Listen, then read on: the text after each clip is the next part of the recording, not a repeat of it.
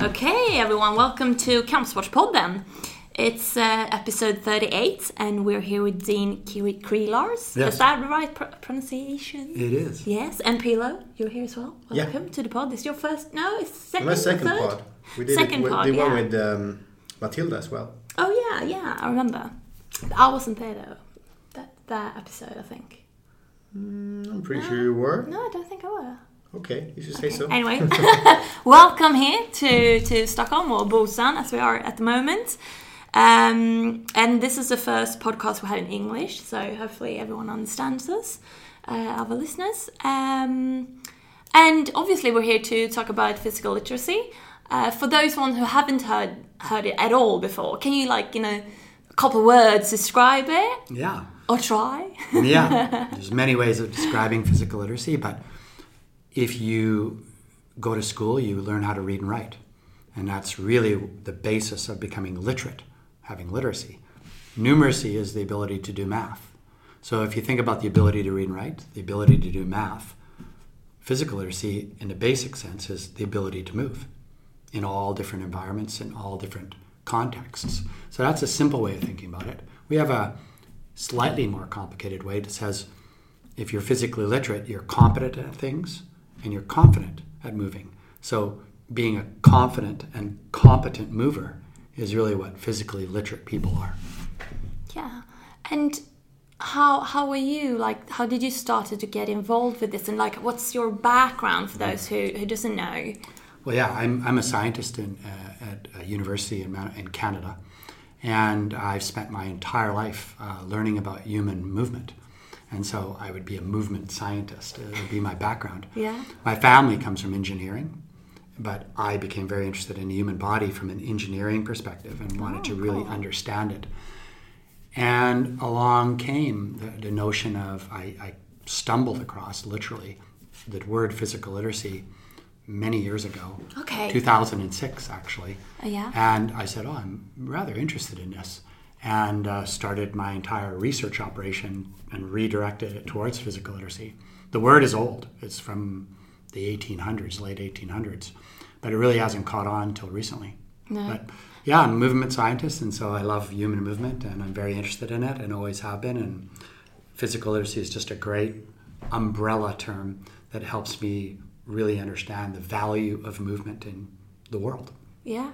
And when you started to get interested and start to, with your science stuff, did you know anyone else who did the same stuff? Or, did you feel this is something that hasn't been really looked into properly? Or yeah, good point. What I found was that everybody who I spoke to who was interested from whatever view they had, biomechanics, exercise, neuroscience, psychology, sociology, all had an interest in movement because we've got a human movement crisis on the planet. And it's but they all had different. Yeah, and they had all these different perspectives. Mm. So when I started speaking to all these different folks, I realized that there was that they could all see themselves under one roof, under the physical literacy roof. I learned that very quickly. It brought people together that were never together before.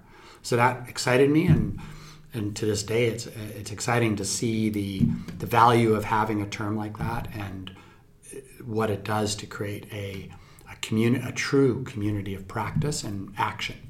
Mm.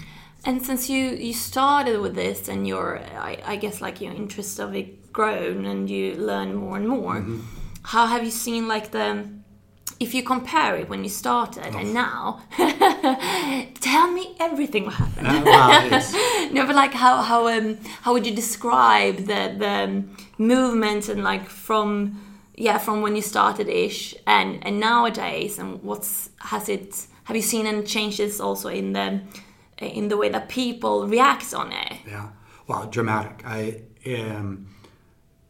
physical literacy was a term, 100 years old, but it never caught on in society until recently. And it was very funny in the sense that from the very first days in my research lab of working with it till now, there's been, I'd say, dramatic, substantial change worldwide.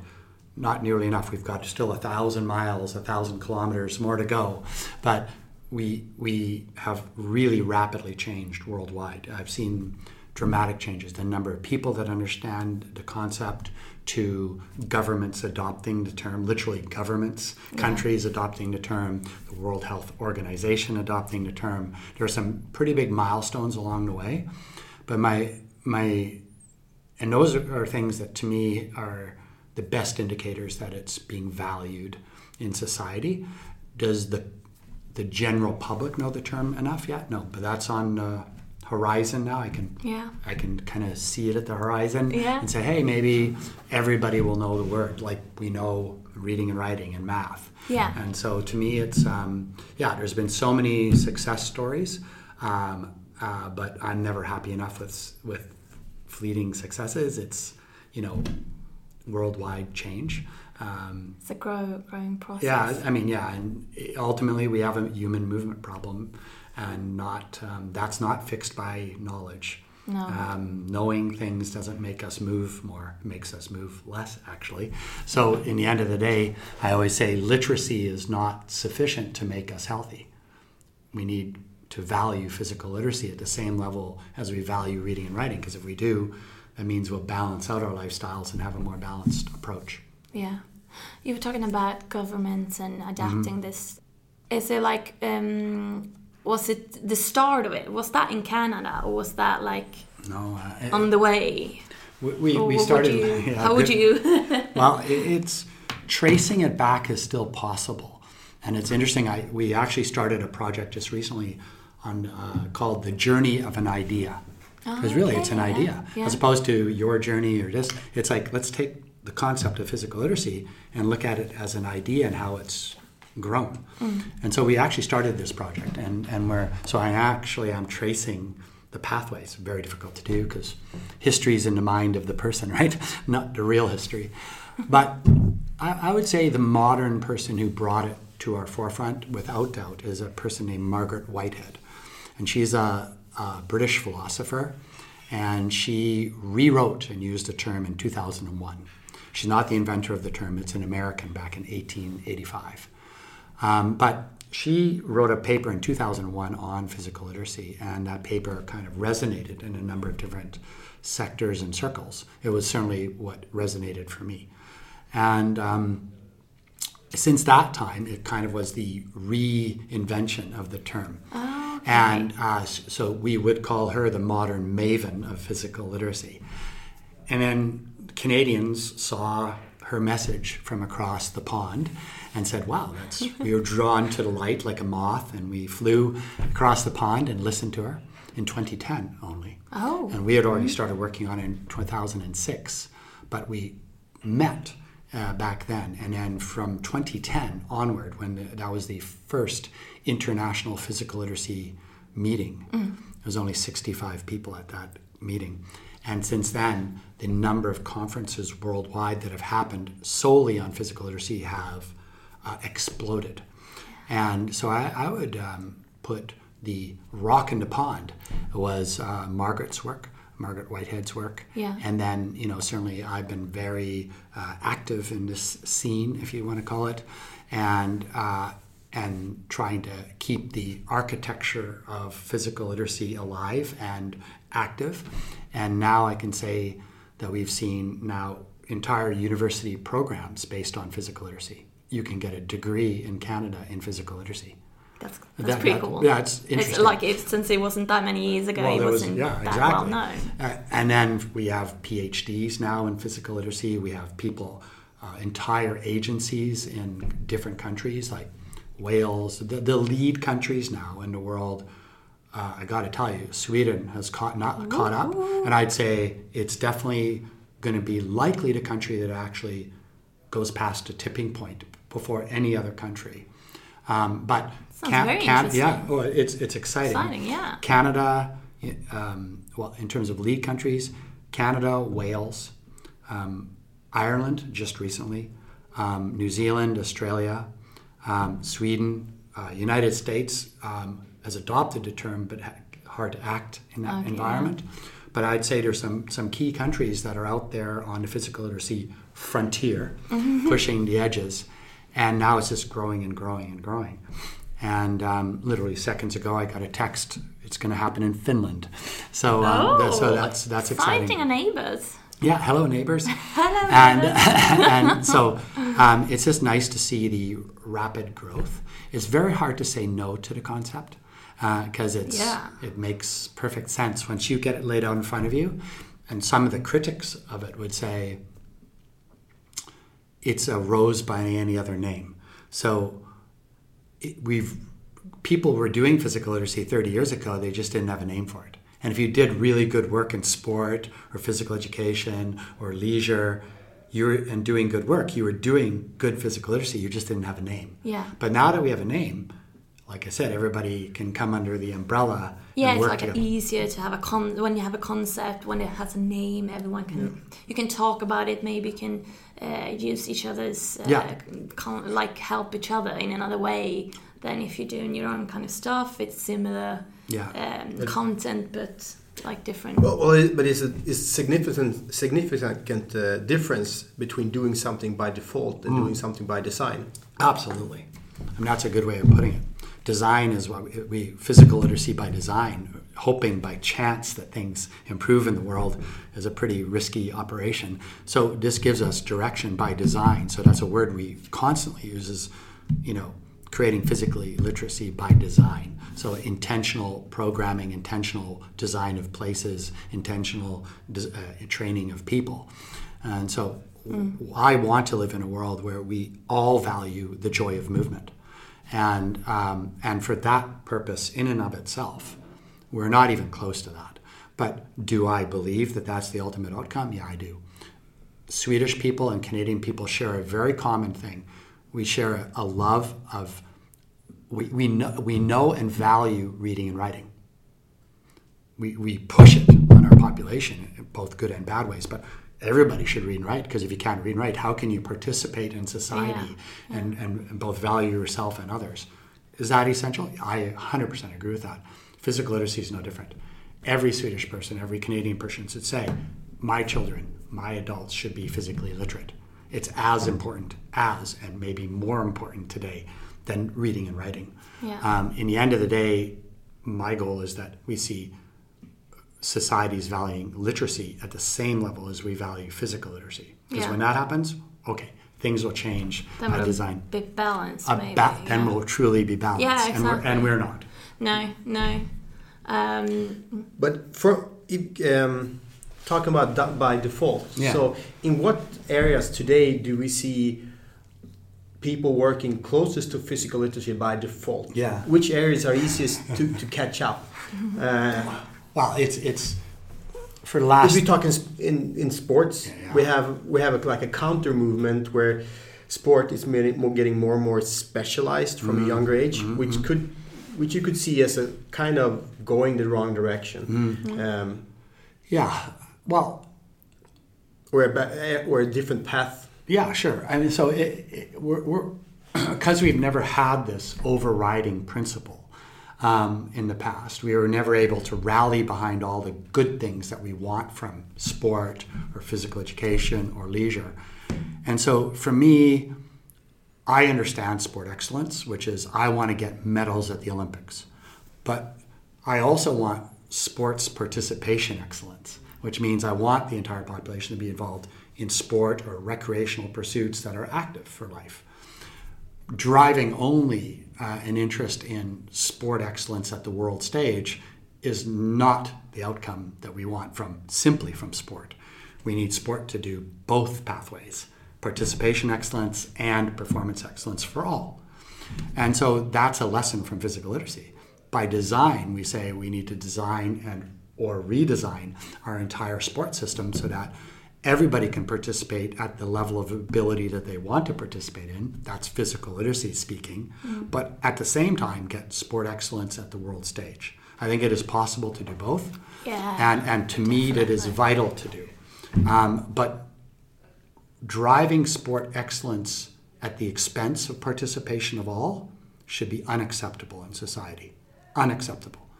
And so to me, we all have growth to do in every sector that I've been in. Health sector, sport, physical education, recreation and leisure. if you use the principles of physical literacy, all of those sectors improve by design. So to me, our scientists at universities, many of them are physical activity people, and they say, more physical activity, then we won't get type 2 diabetes, we won't have obesity, we won't have 42 different medical conditions that are related to physical activity. But for the last 40 years in this country and mine, we've been saying, eat well and exercise regularly, but it doesn't work. Because if you don't value movement, why would you do it? So to me, physical literacy is a new way of approaching the health crisis we have in the world. It's a new way of making quality sport happen. It's a new way of making quality physical education, and doing what we always intended from the outset. But I agree with you. We now have to work against some issues that have been ingrained in some of our societies and fix them. But now at least it's a terminology that allows us to do that. Yeah, and like progress. I can imagine it's like when people just know it, it's so much harder than if some people start to recognize it and they tell them their friends about, you know, like it might. But I was thinking, because now I know you've been involved, like the school here in Sweden, for example. And we also do different projects in different sports federation, and we are one of them. And we have a project called Motoriq. I don't know, Pilo, if you want to say just a couple of words around it, and like what made you kind of, because you were over in Canada. We talked about this in the previous podcast a little bit, but basically, it's kind of what we talked about here. The Motor IQ project is. The idea is that we have all these almost 30 martial arts gathered in one federation. And I have pretty high hopes, and I believe that they are by default doing a pretty good job. I would say you shouldn't compare different sports, but we're doing a really good job. Because it's movement, it's a vast different type of movements we're working with different types of movements. We're not only doing the martial art parts. We're not afraid to involve objects like balls and stuff, which we traditionally don't do in sports. So for kids, it's very, very diverse type of training. But we don't have a module to make this thing we're doing by default last forever.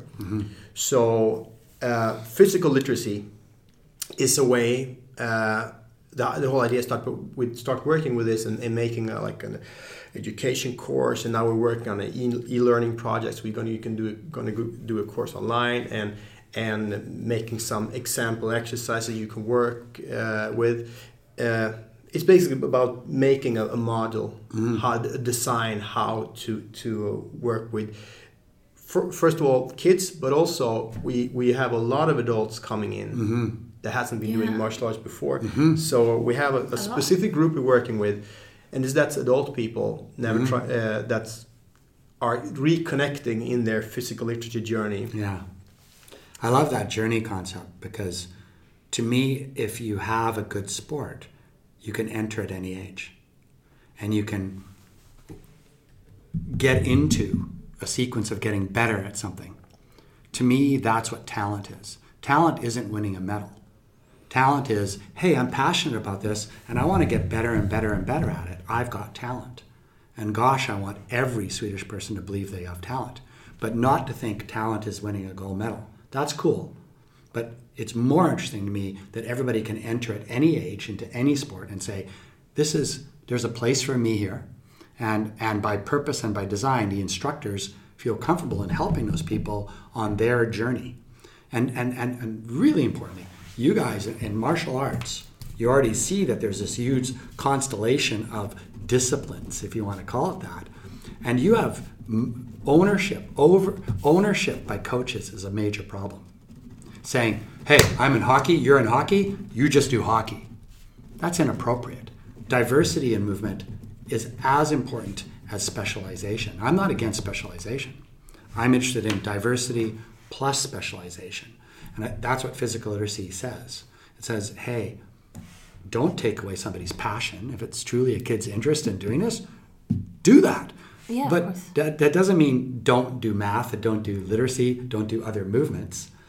Very few people do the same thing for life. It is a journey, as Pilo said, and it's really a series of quests. You go from one thing to another, to another, to another. So it's really a game of equipping people to feel comfortable along that journey. Yeah, I think that's a very important point you just made, like confidence in move yourself, do different sports or be active. Because I remember when I was a kid or a teenager, when I stopped with my athletics, I was like, oh no, now I'm too old, I can't start with something new. I was like 17 or something, and I was like, no, I'm way too old now. Life's over. Yeah, life's over. The sports in life, it's over. Now I'm just going to watch the telly and watch the football.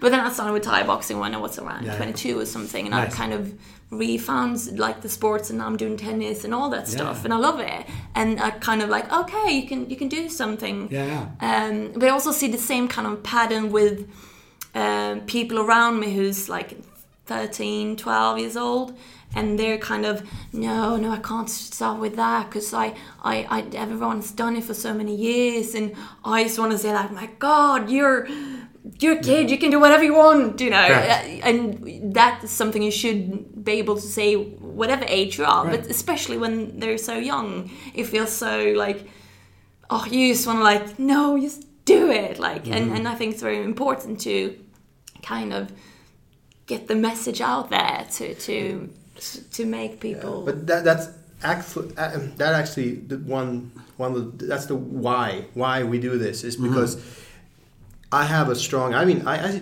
just as you, I started with martial arts when I was 21, and I've been playing ice hockey for 10 years and soccer, and I got the chance to try martial arts. I did it. Now I've been doing it for 20 years, and coming out of martial arts and finishing my competition career and everything, I come out with a body that and abilities or physical literacy level actually, which make it possible for me to do so many other things. So martial arts gave me the opportunities to do other things. I can go now. I have kids; they go train parkour. I can go with them when I'm allowed. And play around with them. I can go to the trampoline park with them and do stuff. So I think, and you value this so much in life. So when you hear the stories, how young people or people feel that my physical activity life is over, because it's kind of like adults nowadays. They see the peak of their. The body peak when they were as fit as possible is when they're 20. And now they're maybe 30 or 40 or 50, and they're kind of walking around like zombies because they're walking dead because they're just waiting to die. Because it's like I look at this and I say, from a positive point of view, I understand what our system did to make those people believe that. I had one physical therapy student come up to me and saying, well, after you're 30, you're just not going to be capable to do anything anymore. And I looked at that student and I said, excuse me, would you like to come trail running with me tomorrow? We're going to do a 100-kilometer trail run tomorrow. Does anybody in your class, I'm 58, can they do that? I said, you come up to me, not me come down to you. So I was checking his thinking. His thinking had been ingrained into him by the medical system that after 30, you're going to have age-related decline. That's only if you reached your potential. How many of us reach our potential? I can still improve in all of my abilities. I'm 58 now. I'm still improving. Oh, yeah, things have traded off, but I'm learning a new skill every year. So to me, it's giving people hope again about saying, it's not about necessarily running a 2-hour marathon. That's for 10 people in the world. Can you want to run a marathon? Sure. You want to try parkour for the first time at 70? Sure. But if they are told you're going to get older with age and less able with age, what a terrible message. and it's not true. It shouldn't be all those rules around something like activity that's also, it's good for your health, but also fun. It gives you energy, mentally, and all that stuff. Absolutely. So it's but yeah, that's the same. You have all these processes which are working kind of to against the age decline, because you have experience which are very valuable, because you see all these top athletes nowadays, they keep on playing for a longer time, so maybe their physical form or fitness are not really the same level as their 20-year-olds in the same team, but they compensate that very well with experience and other parts in their performance. So To me, it's like you said, it's a journey that everybody should stay on for life. And parents nowadays become great spectators. They have children and they become, instead of showing, and I always phrase this to a parent, does the life you lead right now, is that the life you want for your children? Living for your children is a bad thing. Living for yourself and your children is the right answer. I should be living healthily, so my children will live healthily. For life, but I see so many parents be spectators of their children's activities, and I'm like, no. Spectatorship should be a very small part of your life. Oh, but I can't miss my kids' games. What? Are you telling the child that every competition your parents should be there? What? Why is that true? Like, really? So it's kind of a habit that everyone's just like, okay. But it didn't used to be true, and I'm not saying we go back in time, but. I see so many parents give up their health for the apparent health of their child. And that's inappropriate. It should be, we all live healthily. So everybody should be making time for their own physical literacy journey and not giving up their life for another. It should be equal value. And then that's what I want for all kids and therefore all adults. So my interpretation of that is there is way too less age-integrated activities where adults and kids can do things together. Absolutely.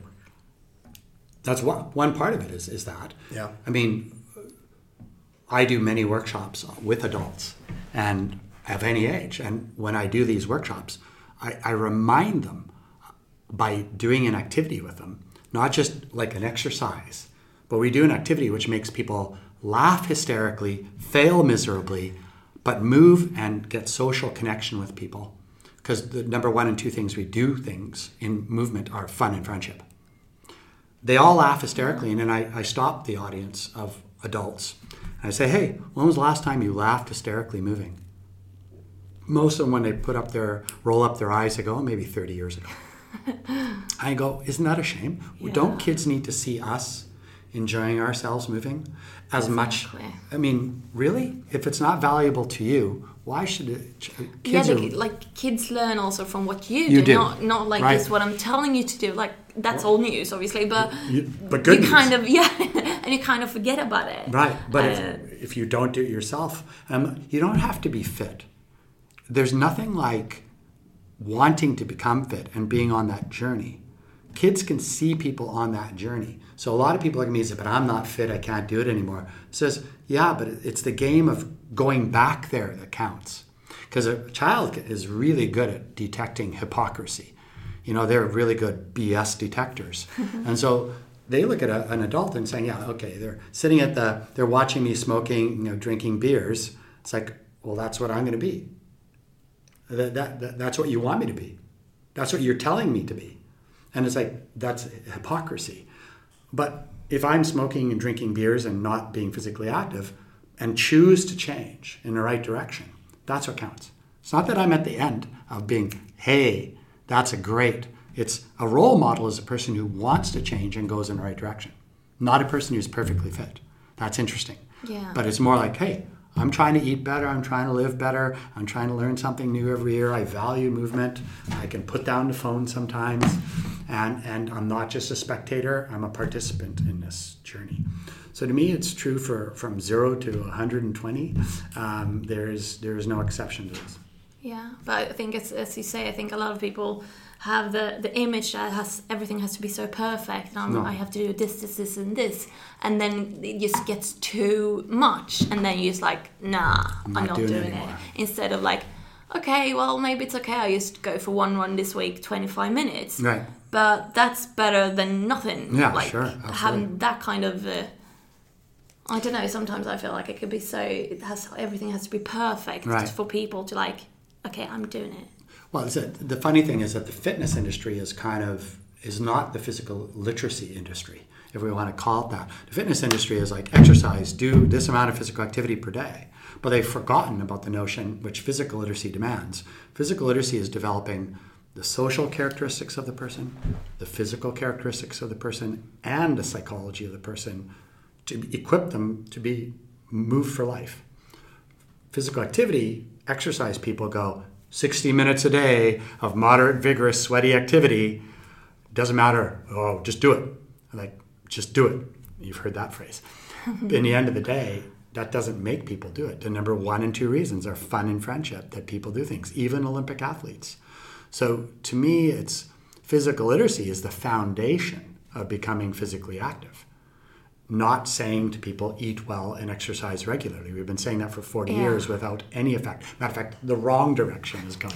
It kind of went so far as kind of saying all these things that people already know. It's kind of shaming them. It is. Because they can't fulfill these requirements, and instead of they're filled with shame. Mm-hmm. Yeah. Which move them even further away from physical activity. Yeah, I mean, we've put our... physical literacy is equipped a lot more with instructors nowadays, and Sweden's doing really well. Thousands of people per year being trained in this, which is amazing. And people realize that the words they say as a teacher or an instructor are ultimately critically important. Words matter. If you're an instructor and you put a psychological dagger in the back of a child, you can't see that dagger. It's psychological harm where a kid is belittled for not being able to do something correctly. Well, that sticks for life. I've worked with people who are 40 or 50. Matter of fact, I take 40-year-olds and I say, hey, remember an experience in physical education, sport, or recreation where something like this happened? And all of them have had that experience. That should never happen. I mean, or rarely. It should be that you don't put these psychological trauma on children, because that sticks for life. It's not a bruise that you can see. And to me, physical literacy doesn't do that to people. It is very positive. It doesn't mean you don't take criticism. Criticism's appropriate. But it says that you see failure as part of success, not to be avoided. Like most kids today, you say failure, ooh, they shy away from that. Well, physical literacy goes, no, the only way you can get successful is by failing a lot. I fail really well, and then therefore I get better at what I do. But I think that's also very important, especially for young people, feeling that failure is okay. Mm-hmm. It's not something scary and shouldn't do, and if you do it, then like stop it. Stop with it. Like instead of... and that's also a bit of the society today to like kind of also the thing like be perfect and all that kind of to just like allow people it more and stop with all the rules. Well, that's what Pilo was saying. It's like the shame partially comes from that, and I completely hear that, and I think it's really important. When you do quality physical literacy experiences for people, whether that's in sport, recreation, physical education, as a parent, you create an environment where people grow. You don't teach physical literacy. You create the environment where people emerge physically literate. And so to me, it's like, what does that environment look like? And now we're more able to do that. We have documents now. Your federation has really good documentation. What is physical literacy, and why should I buy into that? And it's not just a buzzword. It's what does it mean, and why do I want that? And so we're in that stage of it in the world right now. It's like, oh, interesting. But the good news is some of the top levels of governments and agencies have bought into it. Now it's at the foot level, the grassroots level, to say you know, how do we move forward on this? And I can say in Sweden, it's rapidly changing and in a very positive way. And with any growth, there's always issues. But I'd argue to you that in my country, we have, 13 different governments and a huge geography that make it we have 13 ministers of education. So how do you make an education system change? Well, that's a lot of effort. Here in Sweden, now that you have a government, since September... Well. It can take some time. Yes, it can take some time. It might change any time. Yeah, it could change tomorrow. But rules. What do you say? It doesn't have to be perfect. Yeah, but interesting enough, here there is an ability to be more nimble to change countrywide than you see in other places. And, and Sweden is looked upon by... virtually the rest of the world as not perfect, but more close to a society that is what we reckon many societies should take notice from. But now in last year, I've seen the publications coming out done here by some of the scientists here in Stockholm, but also around the country, showing the decline of the fitness and physical activity levels of Swedish people, which when I show that, etc. Swedish people react very strongly and negatively to this, and it's fuel to do the right thing. But it's very easy to put a lot of money into things that we know don't work. And so that's why it's nice to have physical literacy now, to have potentially a different approach. So Sweden might be the country, the first one, that actually embraces it at the level, truly at a national level, which brings it to the tipping point to actually change the trajectory of inactivity. If that happens here, every other country in the world, you'll be the beacon. And so, I'm throwing that on Swedish people and saying, think about it, because you have the ability, because you're 10 million people. And if you are bigger than that, very difficult to do such a thing. But it might be, there's not a single country in the world that have fixed this. No. Not a single country. So we need an example.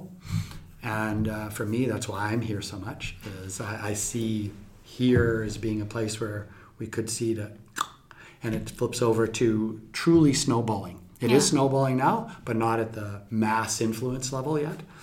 But so I'm still excited, very excited. Still work in many other countries, but I'm here a lot. You like to hang around here. But yeah. Do you see, because I got the opportunity to follow this, what's happening in the past few years in Sweden. But is there a difference? Because what I see, as I've been working in sport for a long time, couple decades. Are you that old? Yeah, he's 25. No, what I see is there's usually a lot of things that comes from above into sports. So. Yes. And a lot of it's really good ideas, but it comes from the federations above, or from the government, because the government wants the sports to do this or to do that. Mm-hmm. But here you see something that, in a different way, it starts more on a grassroots level, mm-hmm. where actually people feel very encouraged to work with us, and they feel. Once they learn and understand the concept, they get very passionate about it. Mm-hmm. So it's more on. I see that could be a part of a upcoming success story, because last year we totally met about 400 people, and we were out teaching in our Motor IQ courses, and basically all of them I met has been very positive. It's like, this is very important. This is something we want to do. And even though it's something that it's not like, this is about Aikido. Yeah. Okay, they love their sport. They like Aikido or Brazilian Jiu-Jitsu or Thai boxing, whatever they do. But when they hear about this, they realize that this is more important than my sport. This is bigger than my sport, because this concerns everybody. But is it been the same way? How is it in Canada? How is it in Australia and Wales? Is it on the same grassroots level, or has it been more on a higher level when it comes to... That's a really good point. it's a mixture. You're right. A simple declaration by a sport federation to adopt physical literacy is inadequate. People at the grassroots level need to see and understand it and feel it. Sweden is, by nature of the culture, and Canada to a degree, sees, and I'd say those would be the lead countries in seeing that at the grassroots level, we're seeing it materialize. Whereas in other countries, I think more the top-down approach. You need both. Here, it's necessarily part of the culture, as it is in Canada, to say, and I don't know I love these words, but I'm going to say sport for development as opposed to athlete development. If all the systems were aligned in this at the grassroots level, people would be more selfless in saying, yeah, I can see my sport, my discipline, not just being my discipline, but me contributing to society as a whole. People see that.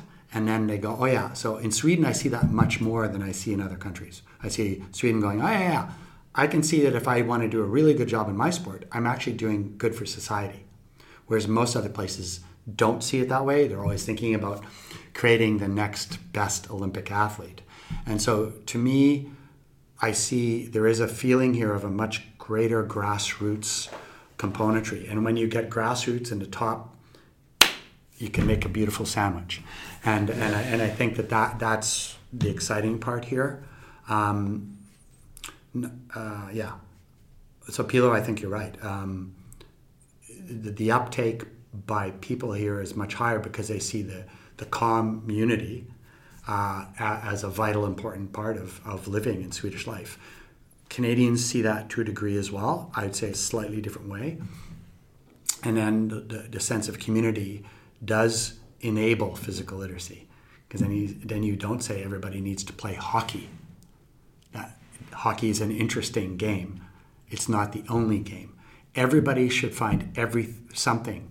A society has an obligation to provide an opportunity for physical activity for all, independent of ability or age.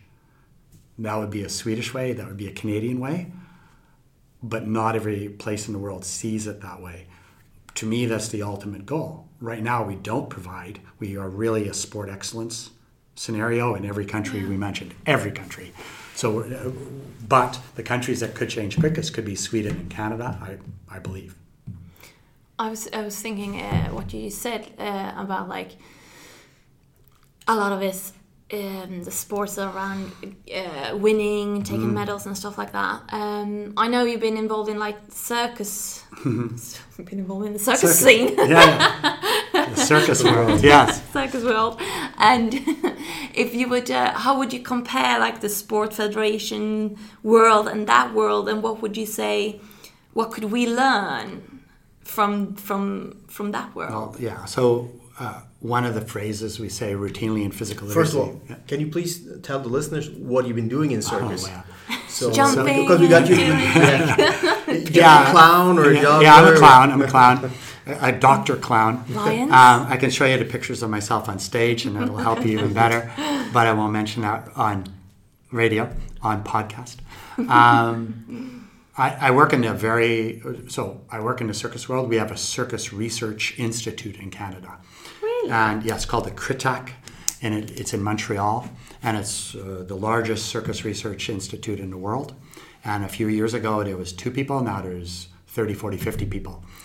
And we study circus. And I came from the high performance sport world, but I included circus in not the sport world, but into my repertoire, because when I went to circus, I realized that circus people are physically literate.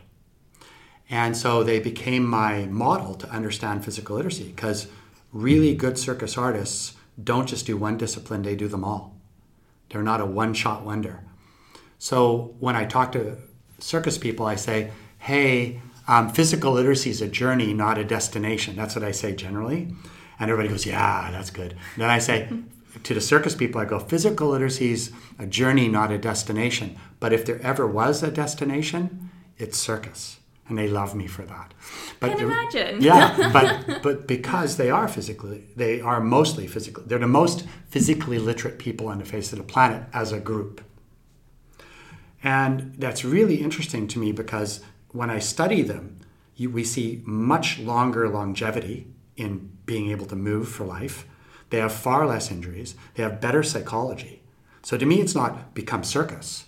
It's what can we learn from circus about physical literacy and transport it to every other field that we do. So I love circus, but it's a really great model of physical literacy.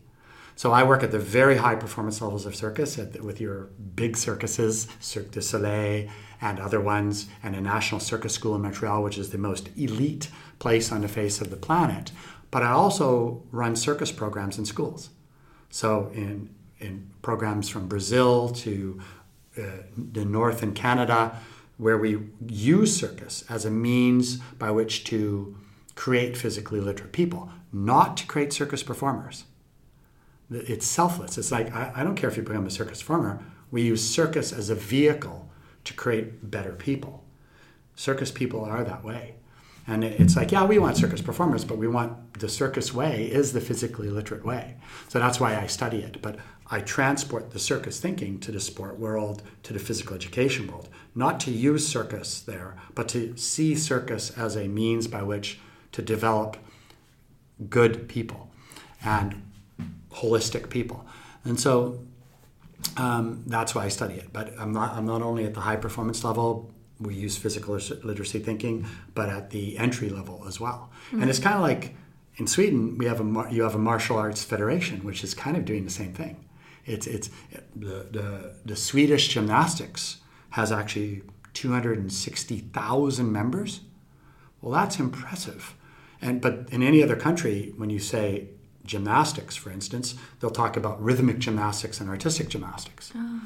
That is only like 5,000 people out of 270,000 in gymnastics in Sweden. That's not exactly physical literacy, but it's close. You know, people aren't doing all the different disciplines, so that's a little different. But it's kind of an interesting way of thinking. So sport needs to do more thinking about what does it mean to be in sport. Nobody thinks that way. They go, what does it mean to be in my sport, basketball? And when you leave my door, I don't care. Yeah. We have to be more selfless related to sport. So people say, what's the benefit of sport? Well, no. In sport, they say, well, basketball, hockey, blah, blah, blah. Well, those are 60 different doors. You go in and out of them. In circus, it's just one door that accepts everybody. And so sport should be like that too. One door that accepts everybody. Find your place in it and then move around in it. We don't quite do that yet, and that's what physical literacy would demand. Mm. What's your journey? Go in sport, into circus, into a recreational pursuit, become a Zumba dancer. It don't matter to me. It's what's that journey? We don't manage the journeys of people very well in society. They get left on their own. Like, I don't care if you leave basketball. It's where you're going next. Yeah. Exactly that. I remember one sentence you made. Like I was in a seminar in Västerås a couple of months ago, maybe, and that you were talking about your daughter and she was quitting some sports, and you were like, "Okay, fine, but what are you going to do next?" Right. And I think that's very important to. I didn't waste money as a parent in my daughter's dance education for 7 years. That was very valuable to her. She wanted to go somewhere else. This is great news. Where do you want to go next? But parents don't see it that way, and it's really helping children manage their trajectory through life. And that doesn't change at any age, whether you're my age or whatever. Where do you want to go next? And if you've had a positive experience in physical literacy, where you've had a great coach or instructor, teacher, which has made you personally realize at any age that you can become competent, more competent, you get confidence and motivation. Once you have that cycle, that's the physical literacy cycle. Once you get it once, hey, I'll try a triathlon. I'll try that. I'll try this. But if that cycle gets broken anywhere, you're on your face. Yeah. It's like you shy away from activity for the rest of your life. Because it's like, that hurt me before. I'm not so sure about this anymore. Mm. So physical literacy doesn't do that to people. In a way, it's like more about creating like curiosity. Yes. Yeah. Than like that hopefully then gonna you have with you your whole life, right? And will make those decisions easier to like, absolutely. Oh, fun! I'm gonna start with something new. Okay, you know, curiosity is a big part of it, and we don't use that word a lot in sport or physical education, but it is a desire to explore. Yeah. And we want that for everybody. We're not talking about going to Antarctica and climbing the highest mountain. That's exploration. But exploration is going into the woods. Exploration is learning how to walk on ice. I went for a run last night on the trails around here, and it was beautifully slippery. And there are people saying, are you going to come back alive? But we'll see. Yeah, we'll see. But I know how to run on ice. But I didn't see any. There was nobody else running at that time of night. I understand that. But to me, competency to move on ice in a place like Sweden or Canada is an essential competency. Yeah. It's icy very many more. Right. And you break your hip if you don't fall correctly. Yeah. And so to me, it's not just about creating sporty people. It's about being able to move in our environment. We have like 100 in where I live, 100 hip fractures a day in Winnipeg when it gets icy. That's a lot. That's a lot. And we have 600,000 people. Why I say that to you is that I want everybody to be able to walk on ice. It's not fearful, but you need to learn how to walk on ice. Yeah. But if you're afraid of walking on ice, you'll stay indoors for the rest of your life. So to me, physical literacy is all about learning how to move in all environments. Land, air, ice, snow, water. I mean, Sweden, we have all of those like we have in Canada. So it's like, why don't we want that? I need to be able to move in my environments. And if you don't, all Swedish people value swimming. It's part of your physical education curriculum. Whether it's done perfectly or not doesn't matter. What counts is that swimming competency saves lives. Not fitness, competency in swimming. Walking on ice competency saves lives. Mm. So I always say to my Swedish curling friends, curling saves lives because it stops hip fractures. Yeah. And so to me, physical literacy is much bigger than creating sport participants. Mm. It's a way bigger concept that is, when parents hear about it, they go, yeah, where's my physical literacy for my kids? You know, I mean, give me that. Where can I buy it? Yeah, where can I buy it? Is it at the store? Exactly. Is it at IKEA? Oh, yes. Yes. Oh, IKEA sells physical literacy. Well, to wrap this up a little bit, how would you see, like if you look at the future, and now I'm talking especially like our project, Motor IQ, or like the physical literacy in Sweden, what do you see like in the near future for? Well, it's been on, I mean, since my first visit here, it's been on, I am totally shocked at the growth rate. And I mean, I am in many other countries and the growth rate here exceeds any other country at this time. And I see no cap on it. Whereas in other countries, I've seen it kind of waver for a variety of reasons. So I think I would love to be able to see more thousands and thousands and thousands of more people per year trained in physical literacy and whatever level of training that is. Yeah. And governments accepting the term. People understanding it in all the communities and accepting it. I think that's the growth cycle that you need to see. I would like, in Sweden you have more than one word in Swedish for physical literacy. I have no difficulty with that. To me, I want this term or terms of physical literacy to be embraced by all people in Sweden. So everybody knows the word. I can see that happening as a result of your podcast.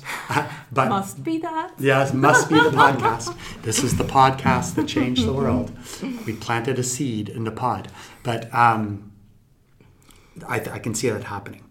So, you know, there's a few more things that have to happen. We need some political champions. Not just saying the word for saying the word's sake, but living it, breathing it, etc. For real. But it means it can't be just one role person. It has to be, right now there's enough sectors that are engaged in it that many people could catch it on fire. And if you believe in the tipping point concept, I think we're getting close. to the tipping point, which means you can have real social change as a result of it. Yeah, so I see the future as just more and more people understanding and valuing the term. And I think Motor IQ is a perfect example of a methodology that allows that to happen. So I'm very hopeful, and I'll be here again multiple times this year. And you know, it's huge. Great. Is the European International Physical Literacy Conference will be here in Sweden this September. That's huge. That's a big milestone for Europe, but also for Sweden. Yeah. And saying, well, a year and a half ago that wouldn't have happened, but now it does. And that's just a thing. Mm. But now, in almost every single community in Sweden, there's physical literacy projects happening. If you think about that, I mean, just a few years ago, that did not exist. So if every single community in Sweden has either on the radar or has had the first exposure, that's cool. One conference doesn't change things. Continued conferences change things. Putting all the people in one room. Having healthcare, sport, education, recreation, parents, city design. I'll be in Umeå this weekend to talk about how do cities redesign themselves to be physical literacy enriched communities. What does that look like? So it's not just about, you know, the usual suspects. It's about architects changing their way of thinking, city planners changing their way of thinking. As nice as we think our Sweden and Canada are, they can be better. And how do we do that? Yeah, it's still some big challenges, and obviously we hope that everyone's going to work together. Pilar, you want to say something? Yeah, so the last thing, for the martial arts instructor who's listening to the podcast, do you have any short things like why should they get involved and learn more about physical literacy? What would they gain out of it? Yeah, great point. I really appreciate the martial arts for a whole bunch of different reasons. I understand quite a few of the disciplines, not all. And you're right, Pilo, in the sense that martial arts, without even knowing it, kind of embraced the notion of physical literacy. Not all of it. It could grow by embracing more physical literacy thinking. But I would argue that the value of martial arts in society would improve dramatically by embracing that concept, and you'd get more participants and also help communities bigger. It is also a great way to communicate the value of martial arts to society through the lens of physical literacy. So I would argue that any instructor should become very familiar with the terminology, and it will enable them to do their practice better, but also sell the concept of martial arts to the community, and also saying, hey, we're a good example of what physical literacy can be. So to me, I think there's lots of good reasons, and some of them I just said, but get on the bandwagon. Yeah, and we... Get into Bildkonsulport.se and the utbildnings part of it, and you can see different educations on Motor IQ. You can actually go to motoriq.se and you'll be transferred right away to the website. Yeah, and you can also search on Facebook, of course. Yes, I've heard of Facebook. Yeah. You heard of that? That's an invention, right? That's kind of social media for elderly people. Yeah, like young nowadays. People, they say Snapchat and maybe Instagram. Why? And Twitter. I mean, still, Twitter. But I think, you know, it's really interesting that websites exist now on physical literacy and in Swedish. And to me, that's a huge step forward, to have information that people can look at. I know that you guys have written some great documents already, and I think... Those serve, they're not the solution, they're part of the solution. Yeah, it's but like a tool. Training of people is the most important thing. And then understanding and living physical literacy is not what you think. A lot of people think they're doing it, may not be. And we need to continue to put checks and balances and say, how do we improve what we do? Yeah. Physical literacy is just one technique to do that. We'll keep on working on it then, I guess. Yeah. And do our best. Roll up our sleeves. Exactly. And Dean, thank you so much for joining, and we're really proud of you being here. No. Our podcast. And we'll not see you next week, but no, it's okay. I'll see you eventually. Thank you.